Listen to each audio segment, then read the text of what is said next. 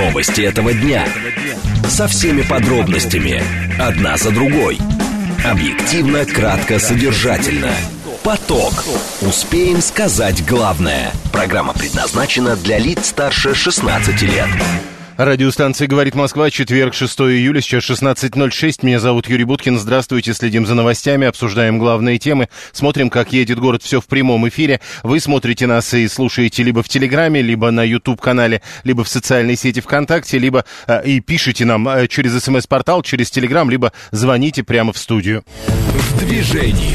Как едет город, начнем очередной информационный час с этого. четыре балла прямо сейчас, четыре балла нам обещают в пять вечера, а потом пятибалльные пробки в шесть и шестибалльные пробки в районе семи часов вечера. Главные проблемы, они ежедневно повторяются, и сегодня то же самое. МКАД в районе Белой дачи, МКАД в районе пересечения с Ленинградкой, Третье кольцо в районе пересечения, да, в районе Лужников, тоже в последнее время каждый день такое бывает, в районе пересечения с Большой Тульской, в районе пересечения с Волгоградкой и при съезде на шоссе энтузиастов. Слушать. Думать. Знать. Говорит Москва. девяносто четыре и восемь эф эм. Поток. Новости этого дня.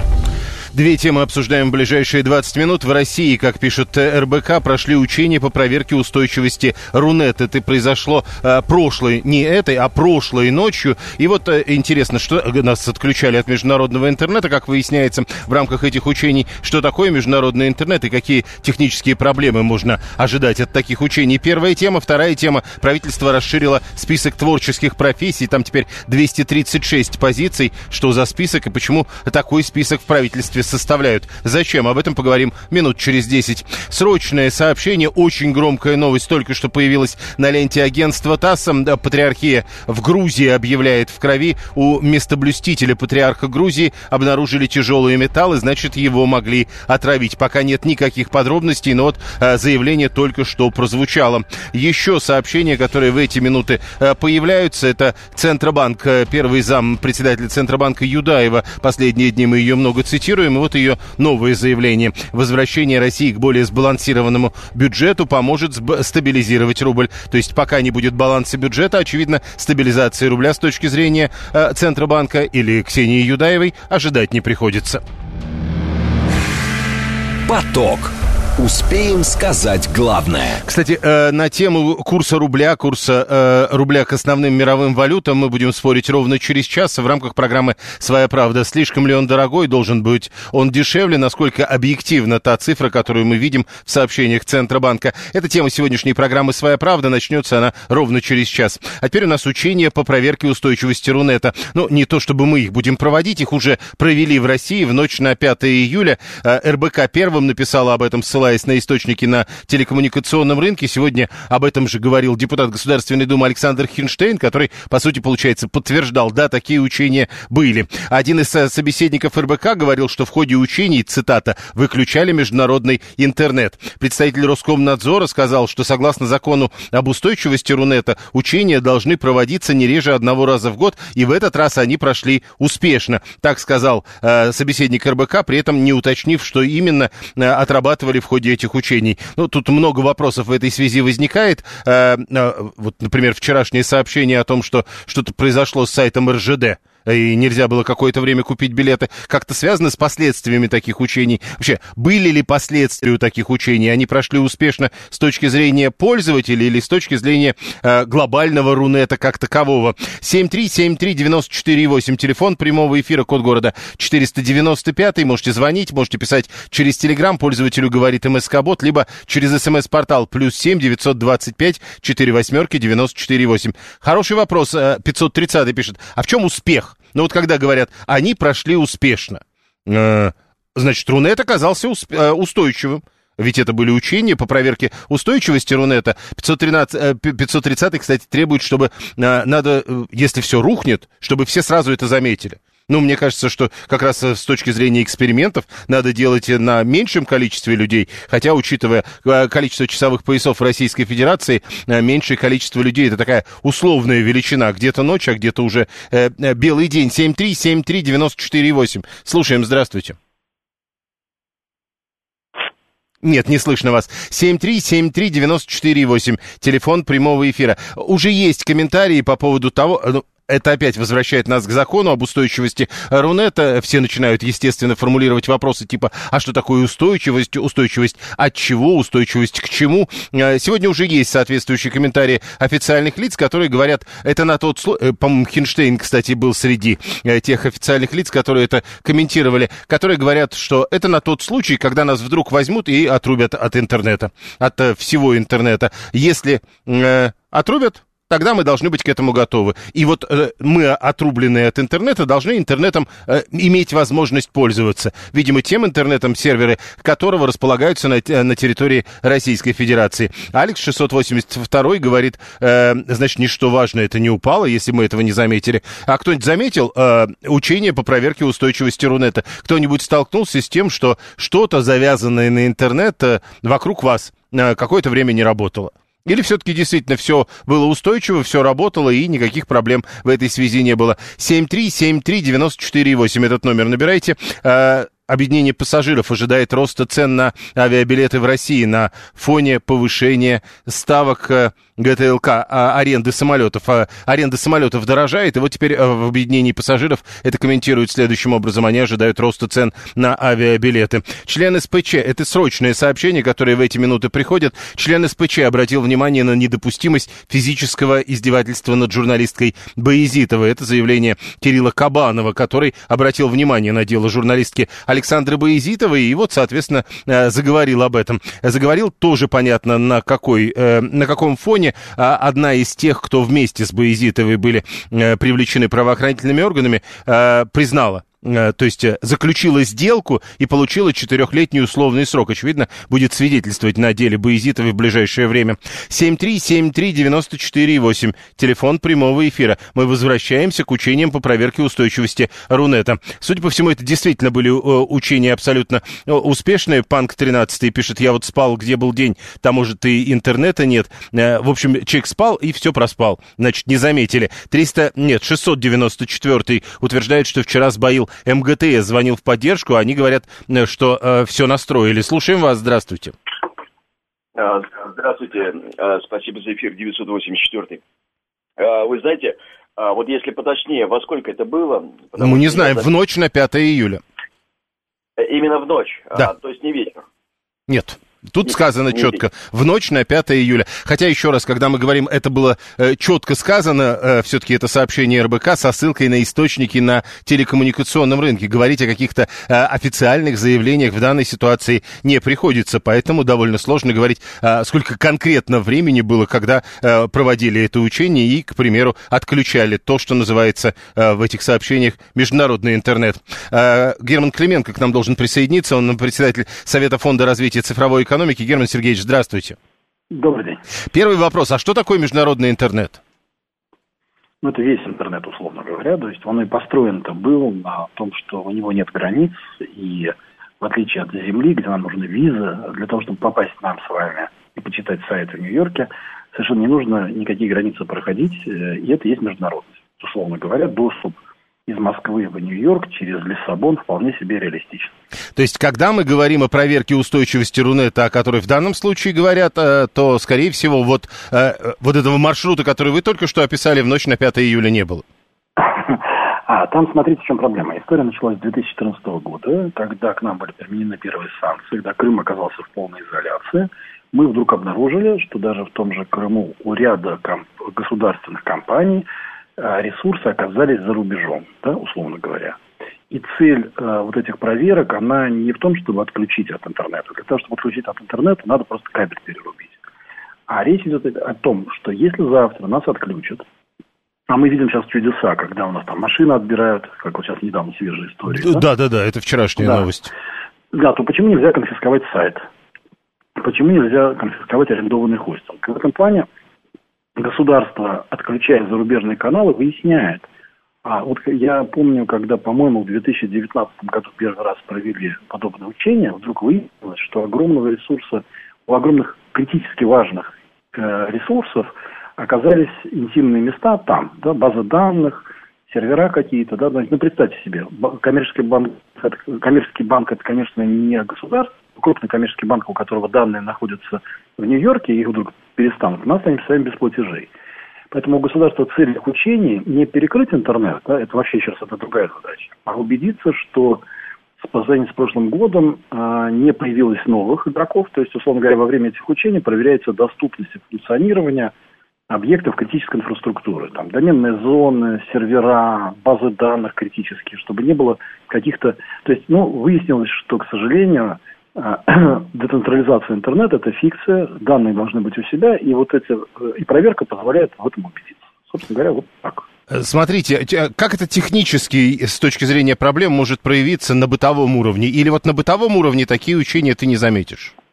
Нет, на бытовом уровне, когда происходит именно отключение, да, то есть, ну, если посетитель читает, например, Нью-Йорк Таймс, то вдруг они выяснить, что вот у них нет доступа к Нью-Йорк Таймс, например, да? Uh-huh. То есть у нас просто перекрыли зарубежные каналы, да, то есть основная задача, которая была у наших, это убедиться, что, ну, например, если э, мы отключили зарубежный интернет, но доступ ко всем ресурсам есть, да, то есть, то есть значит, они хранятся на нашей территории. Погодите, вот, но к, к, к Нью-Йорк Таймс-то его все равно не будет. Мы же не храним но, его на а собственной нет, территории. Нет, подожди, подожди, у нас есть свои ресурсы. Да, если к зарубежным ресурсам... Смотрите, еще, еще один вопрос, ведь это не секрет, сейчас довольно много умных домов, так называемых, кто-то покупает это в отечественных магазинах, кто-то покупает это через Алиэкспресс, если можно называть конкретное название конкретного интернет-магазина, но вот смотрите, эти датчики ведь тогда работать я не будут? Знаком с темой, я знаком с этой темой, значит, смотрите, умные дома давно уже говорят, покупайте датчики с умными домами, где база данных здесь находится, да, то есть такие тоже есть. А это к вопросу как раз о хранении персональных данных на территории России. Да, китайцы, несмотря на то, что они наши друзья, у них огромный пласт датчиков, в которые действительно все управление этих датчиков идет через их китайские сервера. И если вдруг у нас произойдет ЧП и китайцы нас отключат, то действительно очень многих умные дома останутся без управления. Честно говоря, нет советов, кроме... Э, ну, у нас есть свои э, разработки, то есть это нет, там нет никаких, знаете, это не операционная система, это не... Процессора великолепные, выдающиеся. Это простые датчики, на которых собираются, есть наши решения. Они, ну, в силу там нашей специфики чуть-чуть подороже процентов на десять, на пятнадцать, но зато сервера находятся на территории России, и вот эти все индикаторы открыты, дверь закрыта, дверь, температура, хранение разных данных, они хранятся здесь. Поэтому, ну, вообще покупать э, решения, где все находится там, ну, это, согласитесь, тоже немножко странновато, да, то есть, вот, но... Мы от Китая вроде пока такого неприятности не ждем, но если мы с вами глобально рассуждаем, то идеально покупать любые управляющие системы, как бухгалтерские, любые другие, покупать все-таки с разработчиками здесь. Чем а очередной разговор про то, что гнаться за дешевизной не стоит. Совершенно верно, да. Так, еще, вот вчерашние разговоры, понятно, что люди, никто не утверждал ничего подобного, но вчерашние разговоры о том, что вот прошли учения, а теперь сайт эр жэ дэ не работает, с вашей точки зрения, насколько это все близко к реальности? Нет, я думаю, это к реальности не имеет никакого отношения, после того, как, не значит вследствие того, как. Я думаю, у эр жэ дэ, ну, я, правда, позавчера пользовался их услугами, буквально из Петербурга ехал, все вроде работало. Не проверял, но, насколько я понимаю... Uh, у них есть какие-то свои проблемы с эр жэ дэ, мы пытаемся их импортозаместить, это миллион рабочих мест, uh, это огромная инфраструктура, ну, мало ли что будет. Я не думаю, что это хоть как-то связано, вся инфраструктура эр жэ дэ находится здесь. Ну и последнее, когда говорят, это были учения, учения, которые надо проводить раз в год по закону, и прошли они успешно. Успешность, как вы понимаете? Успешность – это то, что все работает. Хорошо. То есть, собственно говоря, цель вся эта история убедиться, что... Даже если отключить... Образно, да? Да. Если отключить международный интернет, наш интернет внутри страны работать будет. Да, да. Спасибо. Председатель Совета Фонда развития цифровой экономики Герман Клименко был с нами на прямой связи. Не гнался бы ты, поп, за дешевизной, не получил бы дороговизны, считает девятьсот сорок четвёртый. Он цитирует Пушкина. На эту тему можно снять серию «Черного зеркала», «Киберапокалипсис», «Учение как киберапокалипсис», а сайт эр жэ дэ при этом не работает сам по себе. Вера сто тридцать два пишет четвёртого, пятого и шестого числа Москва в нашей организации с помощью сервисов отправляли квартальную отчетность в Социальный федеральный фонд, налоговую службу. Не знаю, связано это с учениями, не связано. У нас квитанции о приеме отчетности пришли те, которые отсылали позднее, а ранее отосланные еще не приняты. Ну, только что Герман Клименко объяснял это. После не значит, что вследствие. семь три семь три девяносто четыре восемь. Слушаем вас. Здравствуйте. Здравствуйте, Александр. Вот в продолжении слов предыдущего говорящего. Я индивидуальный предприниматель. В марте прошлого года канадская платформа заблокировала мой сайт. И после этого я перешел на российского производителя Bittrex. И хостинг также на российский поменял. Скажите, а вот вы можете объяснить, а чего вы делали-то на этом э, сайте? Ничего, просто у меня торговля розничная. А почему, а почему у вас розничная торговля была на канадском сайте? А, просто удобный, а, как сказать, контрагент. Удобно было там делать. То Многие есть, используют это не проблема, программы. Это не проблема экономии? Нет, вообще, просто было удобно. Понял, спасибо. Это было просто удобно. Ну вот, видите, говорят, что теперь, возможно, надо пересматривать это. Интересно, где сервера Яндекса, пишет пятьсот тридцатый. Но это же легко все прочитать. Уж про Яндекс-то наверняка много писали. семь три семь три девяносто четыре восемь, телефон прямого эфира. Анна тут же после нашего довольно продолжительного разговора, а что значит это свой интернет? Так что объяснили, интернет это э, э, такая сеть, которая не мировая, а которая соединяет только те серверы, которые располагаются на территории Российской Федерации. Внимание! Говорит Москва. девяносто четыре и восемь эф эм. Поток. Успеем сказать главное. Правительство расширило список творческих профессий, и теперь это перечень из двадцати, э, двухсот тридцати шести, извините, позиций. Распоряжение подписал премьер Михаил Мишустин, об этом сообщает пресс-служба правительства. Там уточнили, что попадание в категорию творческих работников влияет на оплату труда, время, в течение которого сотрудники по инициативе руководства не участвуют в создании контента или исполнении произведений, все равно им оплачивается, причем не ниже минимального размера оплаты труда. А, что в обновленном списке нового? Это администратор телевидения, артист, буфонадный клоун, дрессировщик, артист балета, музыкант цифрового оркестра, артист хора, вокалист, модельер, ассистент звукооператора, дирижера и кинооператора. Кроме того, кстати, это вот моим коллегам важно, продюсеры, редакторы, операторы, корреспонденты и другие теперь тоже в списке творческих э, профессий. Олег Шейн, вице-президент Конфедерации Труда России. Олег Васильевич, здравствуйте. Добрый день. Итак, что это за список такой творческих профессий? Про другие профессии тоже есть какие-то особые списки у правительства? Ну, на самом деле, такие списки есть, и обыкновенно мы говорим про списки один-два, то есть людей, которые э, работают в опасных условиях. Для этой категории людей предусмотрен, э, например, более ранний выход на э, пенсию. Аналогичная история с творческими профессиями. Здесь есть две подтемы. Одна из них э, связана как раз с правом для некоторых категорий на более ранние сроки выхода на э, ту же самую пенсию, если мы говорим про некоторые группы. И вторая, это, конечно, скажем, каскадеры.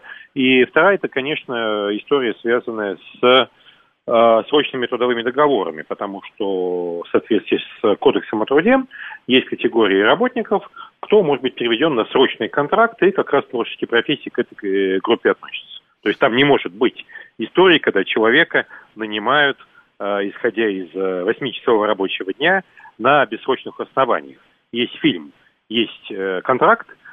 Нет фильма, соответственно, контрактов тоже нет. Подождите, есть фильм, есть контракт, ну понятно. А вот время, в течение которого сотрудники не участвуют в создании контента, все равно оплачивается. Это ведь прям противоположное говорит. Нет фильма, а деньги-то все равно есть.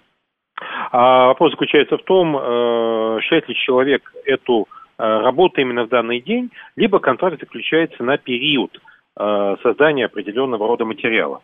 Очень похожая ситуация, скажем, по э, медиа. Ведь медиа тоже находится у нас на срочных контрактах, и э, работники, которые трудятся в качестве журналистов... Ну, как раз теперь вот, в, вот. включены в этот самый перечень и продюсеры, и редакторы, и операторы, и корреспонденты. Ну, совершенно верно. Нет, перечень до этого был достаточно широкий круг профессий, поэтому где-то он дублируется, а где-то действительно он дополняет людей по тем специальностям, которые ранее не учитывались. Так, э, вот этот список составляет правительство по какой причине? Ведь большинство это все-таки взаимоотношения частного лица, физического и юридического лица. Причем тут правительство? Ну, я повторю еще раз. В Трудовом кодексе есть категории работников, в отношении которых могут заключаться срочные трудовые договоры. Это не все работники. Скажем, человек, который работает в школе, он не может быть на срочном договоре, как правило. Вот учитель приходит на работу в школе, с ним заключается не срочный контракт, а бессрочный. Бессрочный контракт предполагает, соответственно, другую процедуру его расторжения, увольнения и так далее. Срочный контракт завершается по мере течения его срока. Это один сюжет. И второй, повторю, частично списки. Вот мы одну профессию с вами здесь упоминали.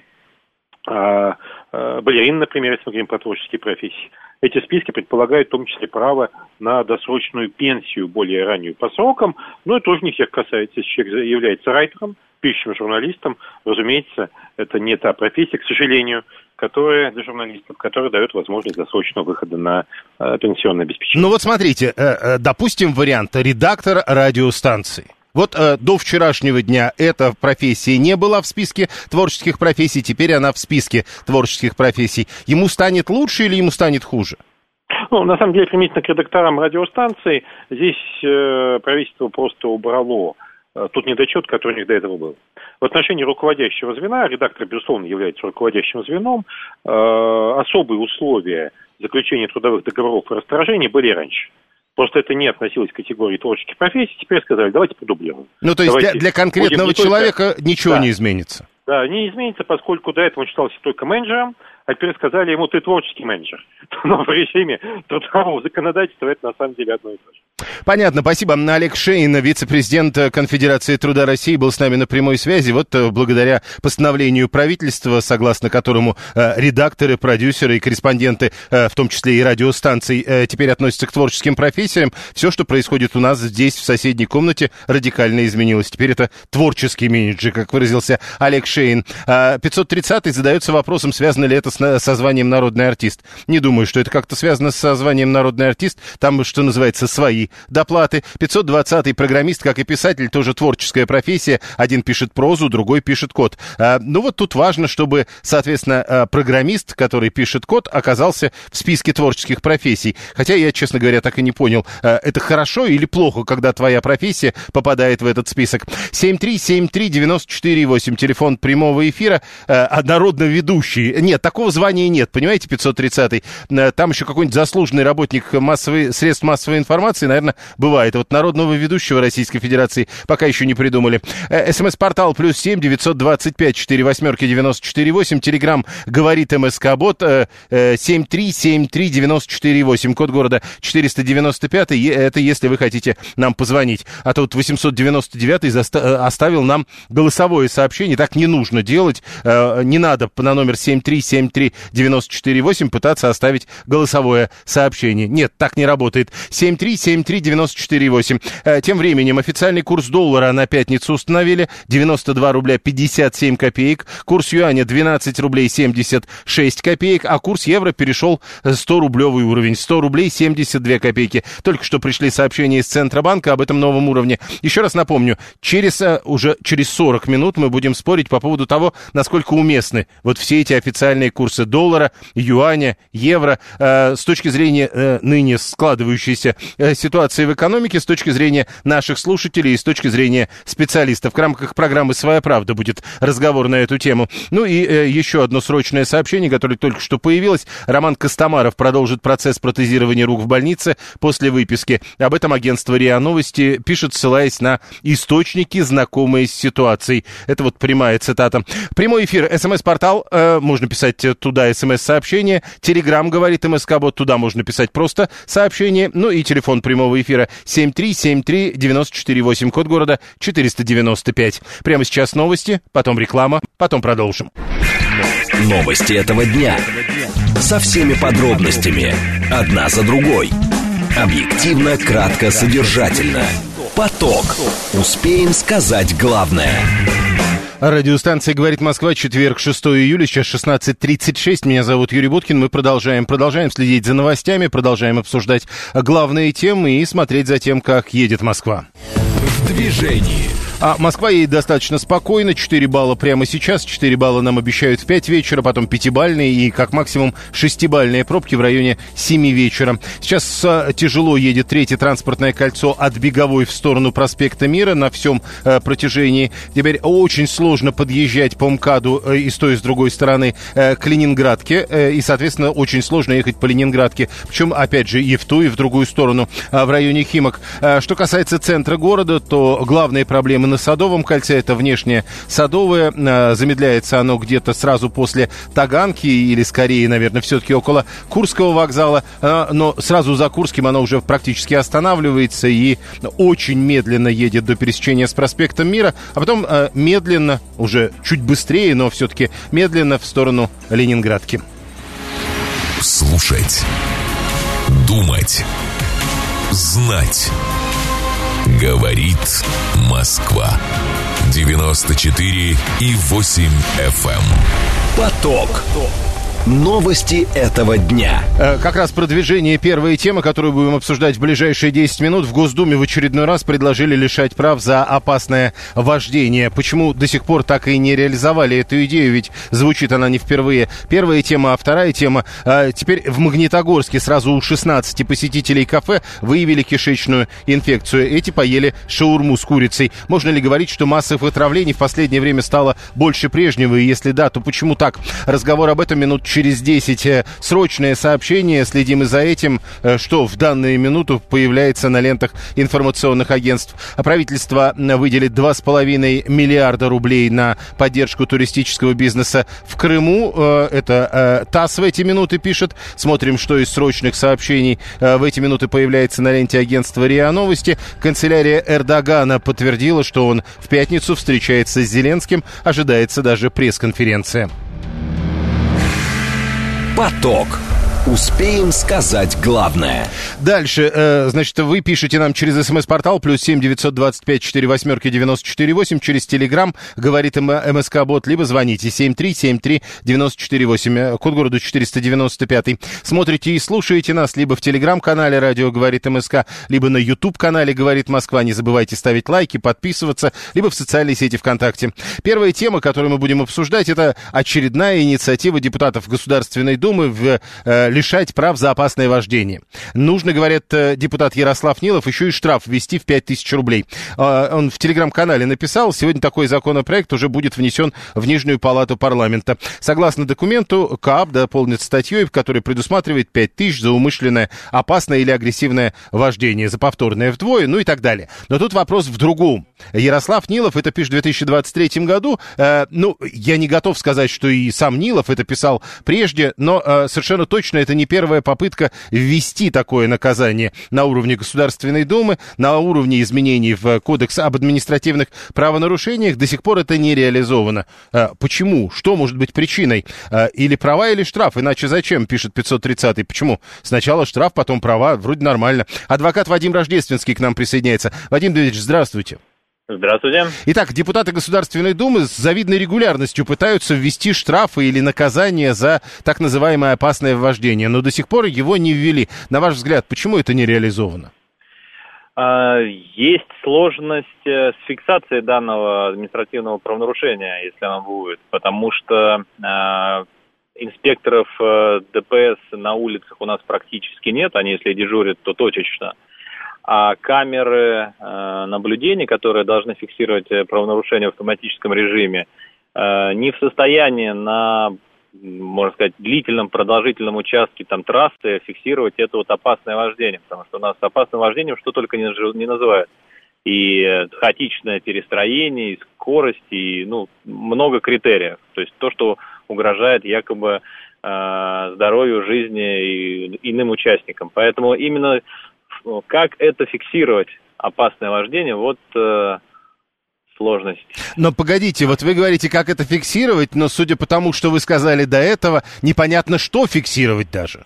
Да, да, то есть здесь, опять же, это все очень оценочно, да, то есть, э, э, допустим, было такое мнение о том, что вот опасное перестроение, так называемые шашечки, да, что человек перестраивается там из ряда в ряд, создавая опасность, а не двигается в потоке. Но, опять же, как определить э, некую нужду человеку действительно, возможно, если он начинает э, пропускать поворот, э, перестраиваясь, а от действительно какой-то опасной езды, которая угрожает. Поэтому вот в, в этом сложность именно критерии оценки.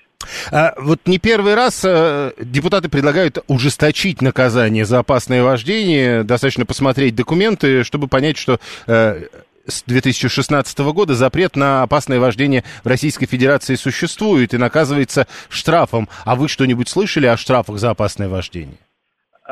Ну, по крайней мере, в своей практике могу сказать, что люди за обжалованием данных административных правонарушений, ну, ко мне не обращались, и могу предположить, что если люди и привлекаются, то в очень-очень небольшом количестве. Спасибо. Адвокат Вадим Рождественский был с нами на прямой связи. Опасное вождение, это, это я уже цитирую правительственную комиссию по обеспечению безопасности дорожного движения.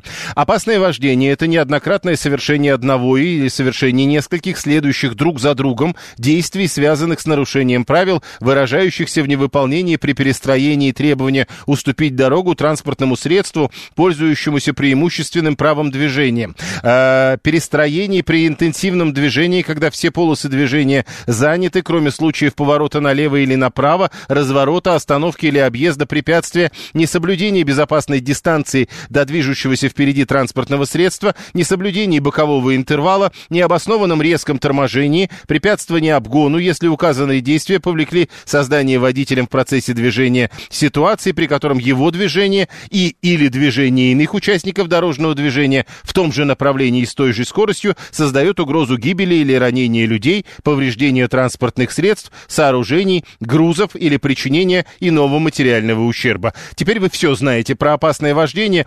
Что думаете, надо ужесточать наказание за все это? пятьсот тридцатый, это же язык бюрократов, это язык наших документов. За несуразность надо ужесточить наказание, пишет пятьсот тридцатый. семь три семь три девять четыре восемь. Вот шестьсот тридцать девятый, вы до этого написали. А что Что опасное вождение, это в шашечках. Сколько, сколько шашечек в минуту? Вот я вам прочел э, то, как определяют э, наши чиновники э, то самое опасное вождение, за которое в очередной раз предлагают лишать прав. Теперь это говорит депутат Ярослав Нилов, правда, а потом объясняет, что надо сначала все-таки штраф пять тысяч рублей, потом в два раза больше, а потом еще и лишение прав на один год. Э, Получается, в пробке нельзя перестраиваться, чтобы обогнать медленно стартующий грузовик, пишет шестьсот тридцать девятый. Ну, то есть, если буквально это читать, вот так мне кажется, если это читать буквально, э, ну, если вы несколько раз будете а, а, а этот грузовик обгонять, тут же э, начало, неоднократное совершение одного или совершение нескольких следующих друг за другом действий, при этом связанных с нарушением правил. Если вы все делаете по правилам, то вы можете это делать. Но если это связано с нарушением правил, тогда нет, нельзя. А дальше, помните, вот этот долгий список, я, конечно, могу прочитать это еще раз, но мне кажется, это уже будет перебор. семь три семь три девять четыре восемь, прошу вас. Здравствуйте, Антон, Москва. Да, прошу. Сейчас вот, если в интернет залезть, то там масса роликов, ну, знаете, автодорожные происшествия, как называется этот... Ну, по-разному, ну, видимо, называется, и с, что? С видеорегистраторов, съемки с видеорегистраторов. Ну, вот если вы посмотрите, ну, любой, скажем так, трезвомыслящий водитель посмотрит эти ролики, он может однозначно, ну, с большой долей уверенности сказать, что вот это опасное вождение, а вот это какая-то вынужденная ситуация. Ну, есть эксперты, которые у нас... Нет, подождите, подождите. Вот они могут это оценивать, я Погодите, считаю. погодите. А вот как это может работать? Вот вы говорите, у нас есть достаточно авторитетные эксперты. Представим себе, что это все становится на конвейер. Что, авторитетные эксперты будут рассматривать каждую историю? Ну, не каждую, но, я, скажем так, наиболее вопиющую. Ну, вот я а как вы Москве, определяете например, обычную от вопиющей? Ну, я бы сказал, самый такой неприятный момент, это когда машина летит, перестраивается слева направо, справа налево, через несколько рядов, и с явным превышением, превышением скорости потока. Вот это самый неприятный, я считаю, и самый э, аварийно опасный вариант. Вот такие надо в первую очередь. А как вы определите... Подождите. Пресекать. Подождите, а как вы определите... Да, я понимаю, вам хочется все оцифровать. Но не все можно в жизни оцифровать. Что-то с экспертной точки зрения надо оценивать. А, ну, ну понятно, то есть в какой-то, в какой-то момент вы готовы к тому, что какой-то человек скажет, с моей точки зрения вы нарушили правила, и поэтому с вас пять тысяч. Ну да, да. Понял, Дог... тогда так... договорились, тогда нет вопросов. На Патриках парень гонял без машины и без прав. Что у него отнять? Интересно, на чем же он гонял? То и отбирать. Дрифтерам будут проблемы, пишет шестьсот восемьдесят девятый. А как можно совершать обгон, не превышая скорость потока, пишет шестьсот тридцать девятый. Так я вам говорю еще раз, там все написано. Я за цифры? В какой момент я за цифры? Не знаю. семь три семь три девять четыре восемь, телефон прямого эфира. Прошу вас. Добрый день, Юрий, Игорь, Москва. Вы в эфире. Я могу сказать из жизни пример. Вот брат у меня ехал в Польшу по автобану и сделал такую же шашку, как мы сейчас обсуждаем, да? То есть два раза вильнул, обогнал э, три машины. Ага. И через минут сорок, это уже проехал километров, наверное, сто, ну, восемьдесят сто, его останавливает полиция и предъявляет ему видео доказательства о том, что он э, совершил неправильный маневр.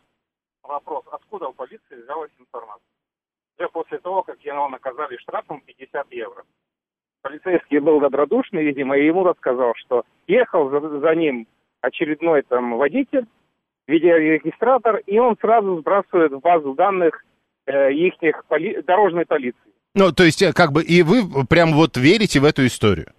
Это не история, это мой брат родной принес... Нет, еще раз, мы же сейчас не про родного брата, мы же сейчас говорим про эту историю. То есть получается, что пока он делал шашечки, другой участник движения во время движения что-то кому-то сбрасывал куда-то, и тут же все это обработали.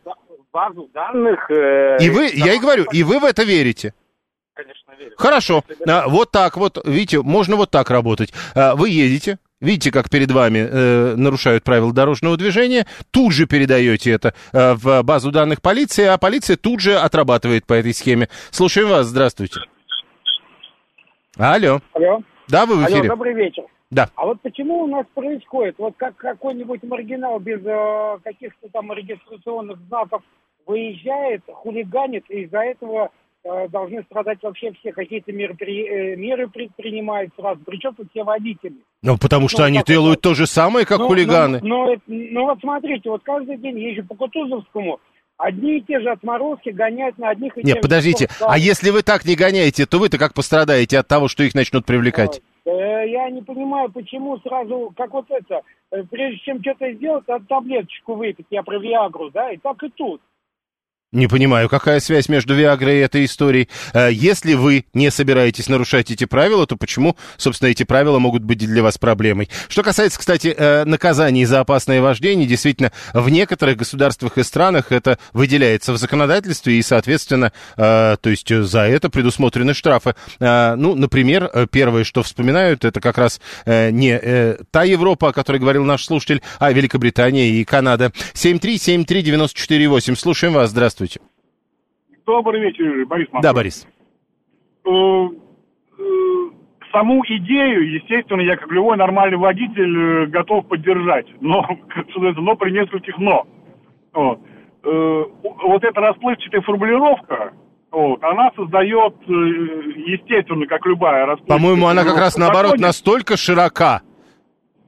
Да, она настолько широка, что трактовать ее можно как угодно. То есть, вот, по мнению этого инспектора, это было опасное вождение, а по мнению этого инспектора, да нет, нормально. Нет, да, ну, значит... подождите, опять же, возвращаясь к примеру, который наш слушатель приводил, при всей неожиданной, как мне кажется, все-таки слишком оперативности обычных водителей, но там-то все понятно, ну, пара шашечек, все, опасное вождение, ну да.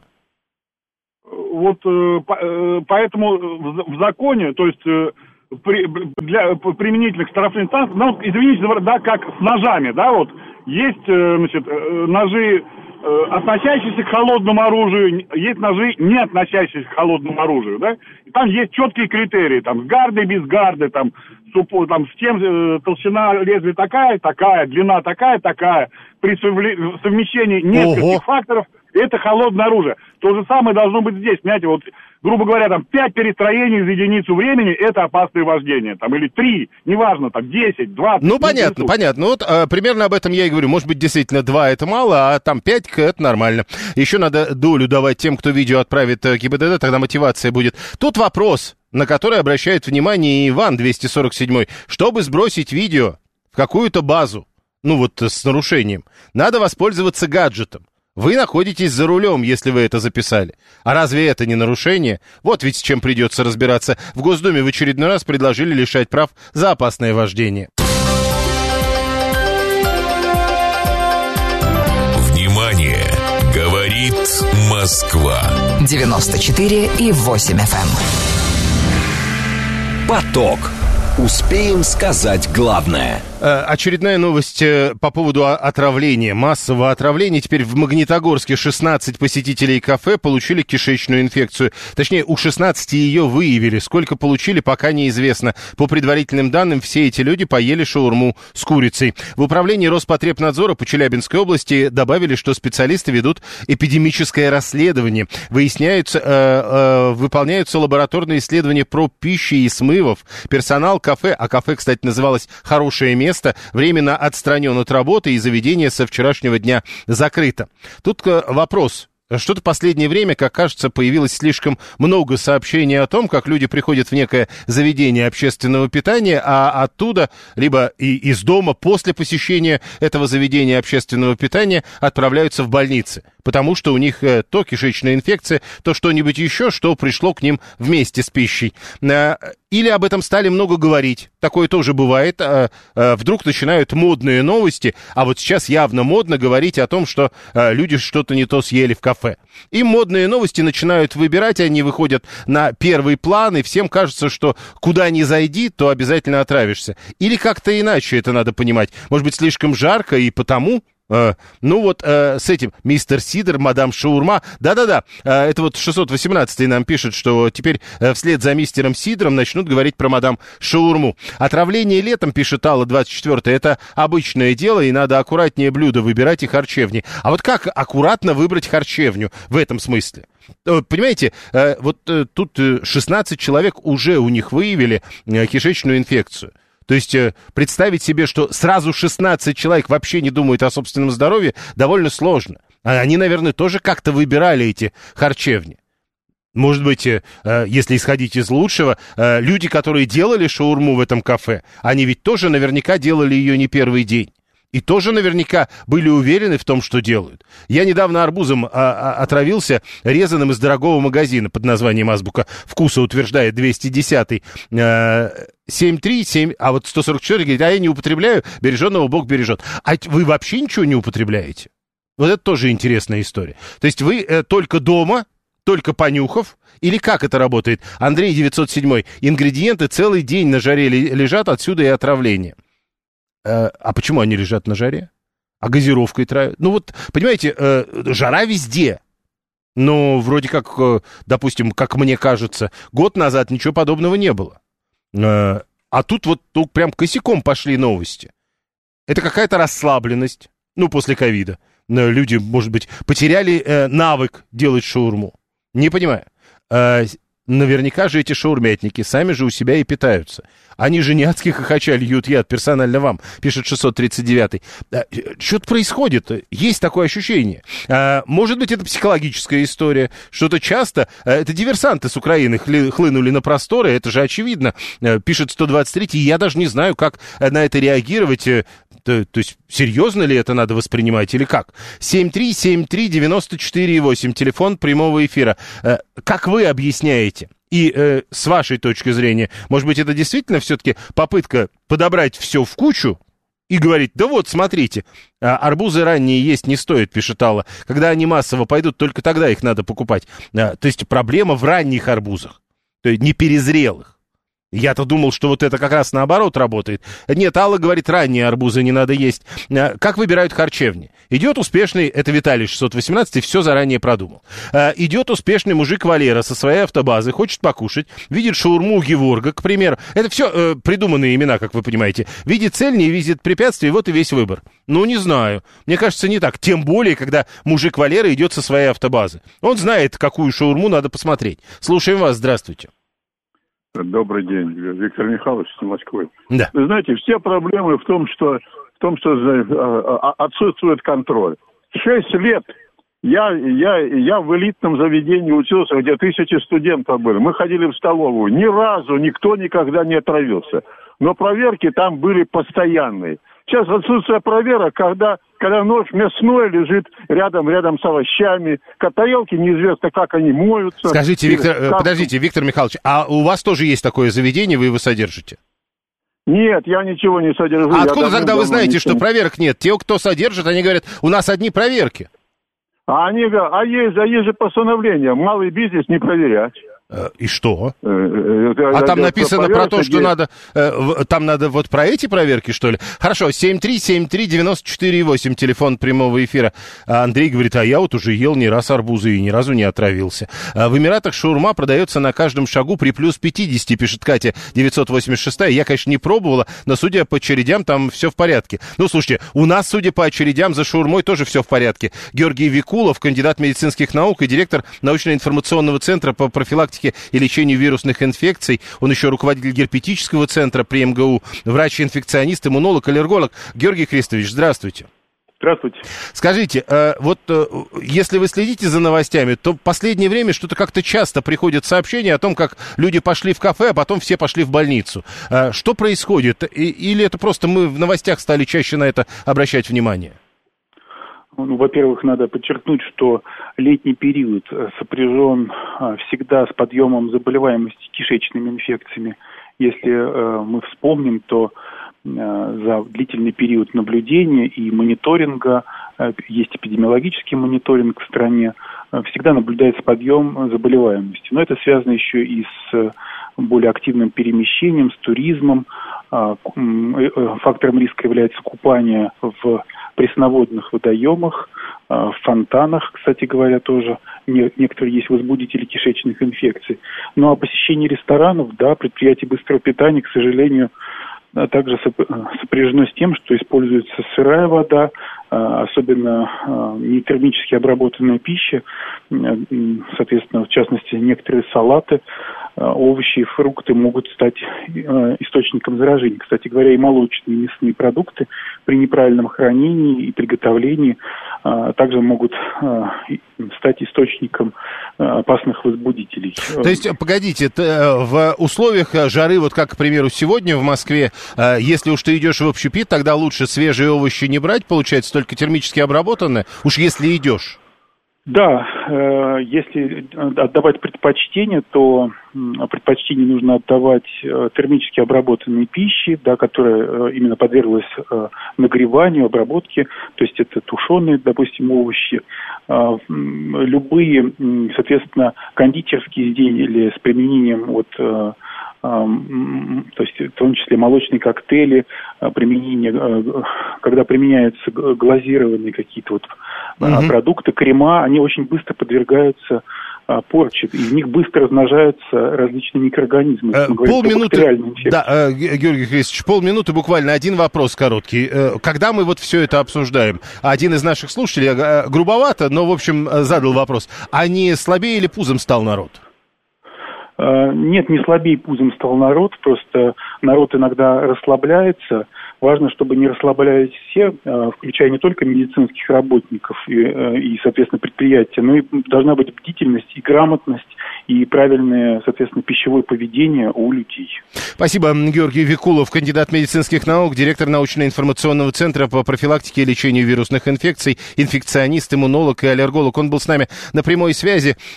пятьсот тридцатый э, все знает. В Америке, говорит, мужику вообще слизень мозг съел. У нас отравление каждый год, ничего такого. А Вера, сто тридцать вторая, отвечает, э, кто там, э, Виктор Михайлович, по-моему, звонил, говорил, э, проверок не хватает. Она говорит, подождите, мораторий на проверки на места производства и реализации продуктов питания вообще не вводили. Далее новости.